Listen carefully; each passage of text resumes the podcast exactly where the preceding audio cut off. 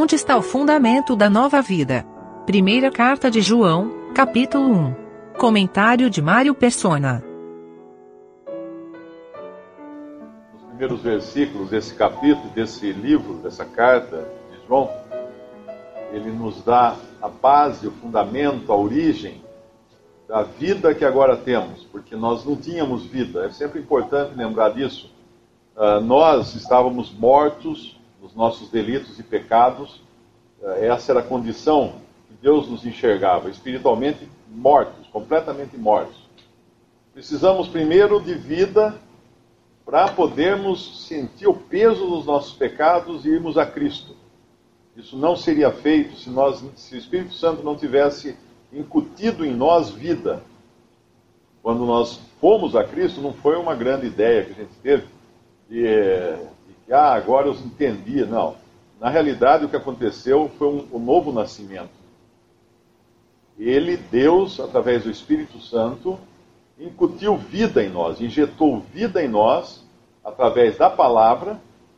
Isso é João capítulo 3, Uh, o vento sopra onde quer, nós não sabemos sua origem, nós ouvimos sua voz, não sabemos de onde vem nem para onde vai. Assim é aquele que é nascido de Deus. Então nós nascemos de Deus naquele momento em que o Espírito Santo aplicou a palavra de Deus nos nossos corações e nos fez despertar para, vamos dizer assim, as sensações espirituais. Né? Nós passamos a ser sensíveis às coisas de Deus naquele momento.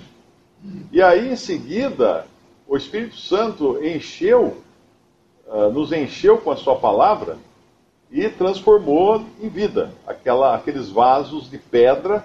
E esse foi o primeiro milagre do Senhor Jesus, foi transformar uh, água em vinho. Água, o símbolo da palavra de Deus, vinho, um símbolo de alegria e de vida também, né? Assim, o, o vinho nos lembra sangue. E aí nós cremos em Cristo.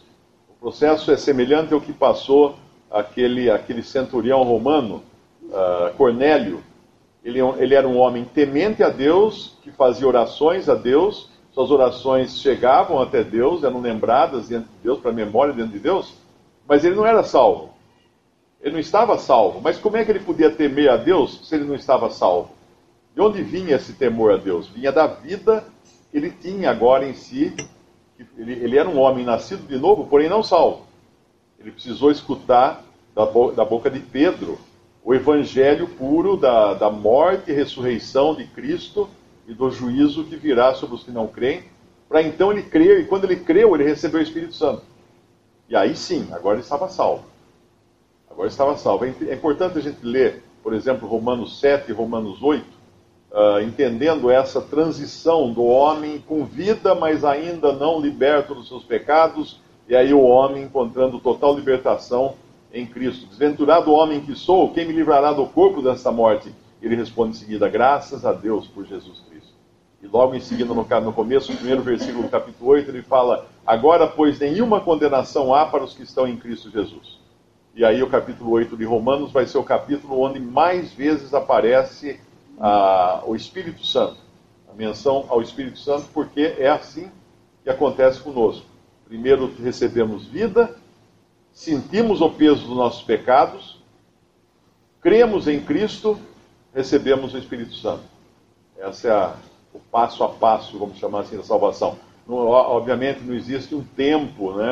Às vezes pode acontecer tudo de uma vez só, pode acontecer um minuto antes do outro, mas a obra que Deus começa em alguém, ele termina. Ah, Deus, Deus uh, terminará a obra que começou em vós, alguma coisa assim, fala uma das cartas. Então, aqui, no primeiros capi... nos primeiros versículos desse, desse livro, dessa carta, ele está mostrando a origem e o fundamento da nossa vida. Aí nós temos, depois que nós cremos em Cristo, nós temos vida eterna. E a vida que nós temos hoje não é uma vida natural, é uma vida vinda de Deus. É uma vida vinda, uma vida vinda do alto. Agora, como desfrutar plenamente dessa vida? É aí que ele vai falar, no versículo 4, ele fala: ah, Estas coisas vos escrevemos para que o vosso gozo se cumpra, ou seja, se complete, seja total, seja completo. E aí, primeira, a primeira coisa, o primeiro passo para nós termos gozo realmente no desfrutar dessa nova vida é uma atitude de confissão de pecado. Porque a primeira coisa, eu estou salvo, estou salvo por Cristo.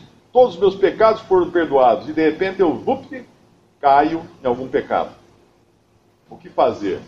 Nesse momento eu perco a salvação? Não. Eu perco a comunhão com Deus. Eu perco a comunhão com Deus. E para que essa comunhão seja restabelecida, eu vou ter que começar confessando os meus pecados a Deus, ou o meu pecado a Deus. Uh, em nenhum lugar nós vamos encontrar, depois da conversão, na Bíblia, nós não vamos encontrar nenhum cristão pedindo perdão a Deus pelos seus pecados. Nós pedimos perdão a Deus no dia em que nós cremos em Cristo, nós fomos perdoados de todos os nossos pecados. Depois de salvos e perdoados completamente, o que fazer quando nós pecamos? Pedir perdão a Deus, mas Deus já nos perdoou em Cristo. Então o que nós fazemos? Confessamos a Deus os nossos pecados. É o que fala no versículo 9. Se confessarmos os nossos pecados, Ele é fiel e justo para nos perdoar os pecados e nos purificar de toda injustiça. Por quê? Porque esse perdão já está disponível para nós. É como procurar, é, seria como procurar os óculos. Os óculos já estão no nariz, né, em cima do nariz, quem usa óculos, claro. Já estão na orelha e no nariz. Eu não preciso procurar, estão ali. Eu preciso confessar os meus pecados para desfrutar agora desse perdão e do restabelecimento da minha comunhão com Deus. E aí ele vai uh, continuar dizendo quais são as, as, as necessidades para eu desfrutar então dessa, dessa vida que eu tenho em Cristo. No versículo 3 do capítulo 2, uh, ah, ele fala: Nisto sabemos que o conhecemos se guardarmos os seus mandamentos. Aqui, muita, muitas vezes a gente pode confundir isso com a lei. Mas isso aqui não é a lei. Isso é, são os mandamentos de Cristo. E nós temos os mandamentos de Cristo nos evangelhos, nós temos os mandamentos de Cristo nas epístolas. Aliás, a epístola de João é a que mais vai trazer a palavra mandamentos. E, obviamente, não está falando de, dos dez mandamentos, ou da, das 200 ou 300 ou mais uh, coisas que, no, que se exigia na lei do Antigo Testamento do israelita. Não. Uh, os mandamentos de Cristo, ele fala até não são pesados, né? No versículo, eu não sei se é aqui que fala, acho que é o Senhor que fala, né? Os meus mandamentos não são pesados. Uh, de qualquer maneira, esses mandamentos é o que ele vai mostrar daqui para frente, e todos eles estarão fundamentados no amor ou na caridade. Uh, e nós amamos porque Deus nos amou primeiro. É o amor de Deus que faz com que nós possamos amar e, e agir em amor e agir em misericórdia. No Antigo Testamento, o Senhor deixou claro: uh, misericórdia quero e não sacrifícios. E não sacrifícios. Misericórdia quero e não sacrifícios. Os, os israelitas, os judeus nos evangelhos, tinham atingido um ponto em que eles realmente zelavam pela lei, mas sem nenhuma misericórdia. Tanto é que a ovelha não seria resgatada, né? No, o, o, o, faminto não poderia ser alimentado no dia de sábado, como aconteceu no episódio em que o Senhor permite que os seus discípulos colhessem grãos na beira do caminho, porque a lei, inclusive, tinha essa misericórdia de de permitir, não era roubo. Uma pessoa, um viajante, naquele tempo não tinha lanchonete, né, posto de gasolina para parar na estrada, não tinha. Então, um viajante, ele poderia, a hora que ele passasse por um campo, ele poderia pegar os grãos, ou os frutos, ou o que fosse, da beira do caminho para se alimentar. Não era roubo. Deus, faz, Deus deixava essa provisão.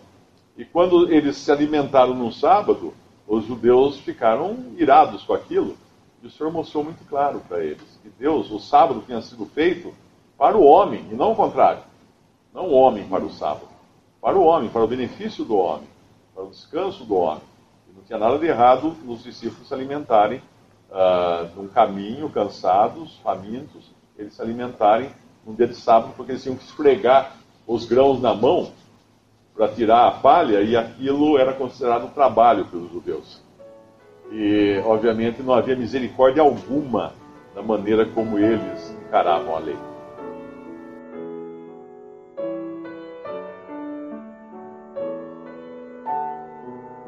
Visite respondi.com.br. Visite também 3minutos.net.